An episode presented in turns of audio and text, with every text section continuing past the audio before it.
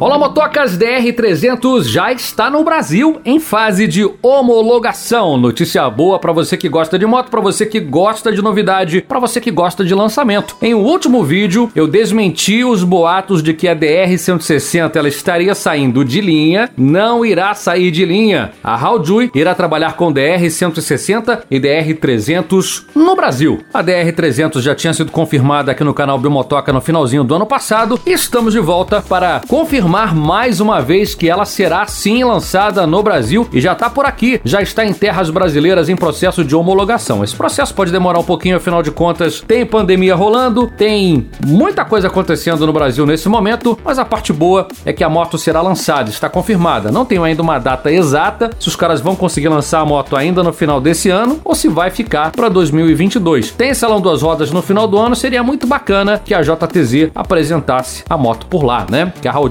apresentasse a moto por lá. A DR300 ela tem velocidade final inferior à MT-03, que é praticamente reina na categoria das 300 cilindradas. A CB300R New Sports Café ela não virá, então a Honda não participará nessa categoria de 300 cilindradas no Brasil em 2022. Inclusive, se você não viu, eu entrei em contato com a Honda Brasil, Departamento de Relações Públicas, e eu tive a resposta, tive a confirmação de que eles não trarão a CB300R New Sports Café, pelo menos em um curto espaço de tempo. Aqui no canal tem um vídeo passando toda a resposta da Honda, a resposta que eles me deram. Então, se você quer mais detalhes dessa resposta da Honda, é só procurar no canal Resposta Oficial da Honda para CB300R New Sports Café. Seria bonito de se ver, né? DR300, MT-03, a CB300R, mas teremos aí DR300 e MT-03 provavelmente brigando em 2022. Brigando nem tanto, né, gente? Que a proposta da DR300 é totalmente diferente da MT-03. Bora dar uma relembrada aqui na DR300 o que, que a moto traz. Ela que vem aí com a iluminação Full LED, suspensão dianteira invertida da Caiaba, na traseira o monochoque ajustável. Moto vem com painelzão em LED, tem sensor de temperatura externa, painel muito completo. Câmbio de 6 velocidades, tanque de 14 ou 15 litros, se não me falha a memória. Agora, na questão de motor, ela vem equipada com um bicilíndrico de 298 centímetros cúbicos de cilindrada com refrigeração líquida. São 29,2 cavalos a 8.500 RPM e o torque de 2,8 kgfm a 6.500 RPM. Câmbio de 6 velocidades. Na dianteira nós temos um disco em formato de pétala de 298 mm com pinça de pistão duplo. Na traseira disco em formato de pétala com pistão único. O ABS é da Bosch em ambos os canais e a suspensão da Caiaba como eu te falei, tá?